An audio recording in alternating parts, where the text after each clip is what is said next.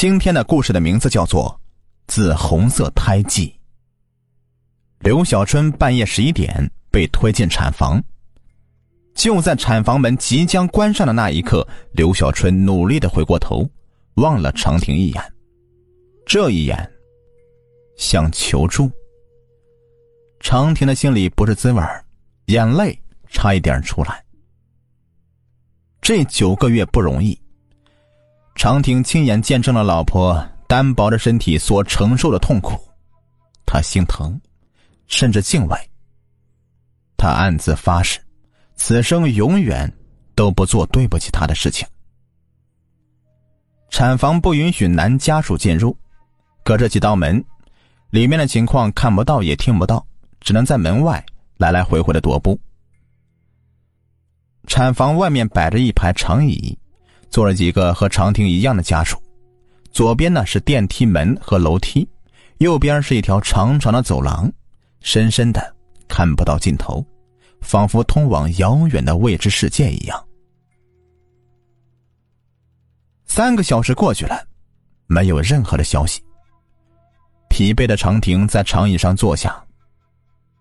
冬日的午夜，窗外黑漆漆的。什么也看不到。楼里的灯光仿佛也不那么亮。等在长椅上的家属都不出声了，一片是寂静暗淡。旁边一个老太太扭头看着他说：“小伙子，别着急啊，我儿媳妇比你嫁的进去还早呢，没事啊。”老太太抬头看看时钟，又说。啊，现在是两点四十。这个时辰不好，过了三点呢，就是好时辰了。看样子，咱们两家都能等到个好时候。长亭点点头。两点五十一分，长亭恍恍惚惚的觉得走廊那边有人在走动，扫了一眼，远远看到一个人。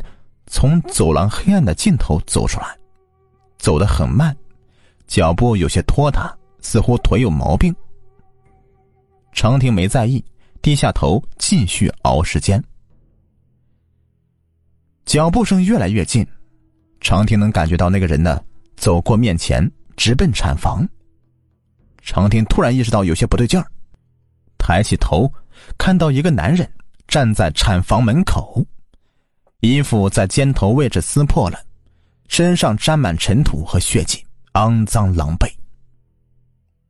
突然，那男人扭过头来，看向长亭。长亭顿时感觉浑身的汗毛都竖起来了。那男人的左脸，血肉模糊，对着长亭是咧嘴挤出一个极其诡异的笑容，嘴里是白森森的牙齿。左脸的烂肉因为笑容的牵动，渗出了紫红色的粘稠的血。长亭是浑身僵硬，双眼因为是恐惧瞪得大大的，嘴张着却发不出任何的声音。长亭知道，这个人是谁。那个人诡异一笑，如闪电般击中长亭。记忆里那个最黑暗的角落。被闪电惨白的光线照亮了。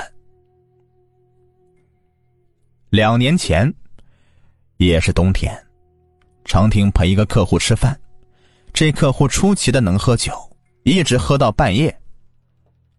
分手时，长亭已经脚步踉跄，长亭坚持自己开车，钥匙插了三次才插到钥匙孔里。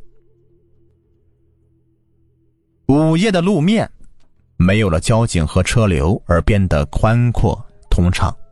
车开到小西路，长亭觉得胃里面又开始翻腾，一股酒气儿上来。他正咬牙用力对抗，突然，砰的一声，车子一震，一个影子在前方飞起，又落下。长亭瞬间清醒了，撞人了，下车去。五六米远的地方趴着一个人，远远看去是个男人。长亭战战兢兢的走过去，心里盼望着那个人站起来，拍拍衣服说：“没事儿。”然而，一直到他走近了，那男人还是趴在地上一动不动，四肢以奇怪的姿势摊开，左脸着地，一滩血正从头部下面慢慢扩大。完蛋了！长亭顿时是浑身冷汗。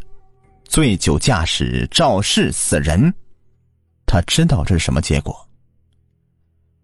抬头看看四周，一个人影也没有。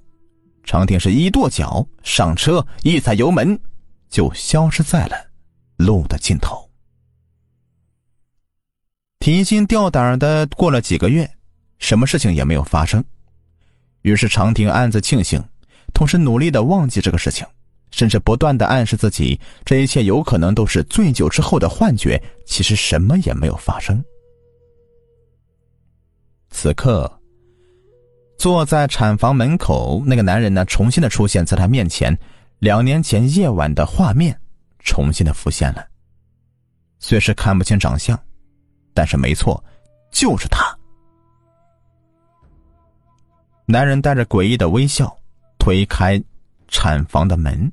走进去，长亭回过神来，一下从座位上面跳起来，奔向产房，推开门看不到人，推开第二道门的时候，被一个护士拦住。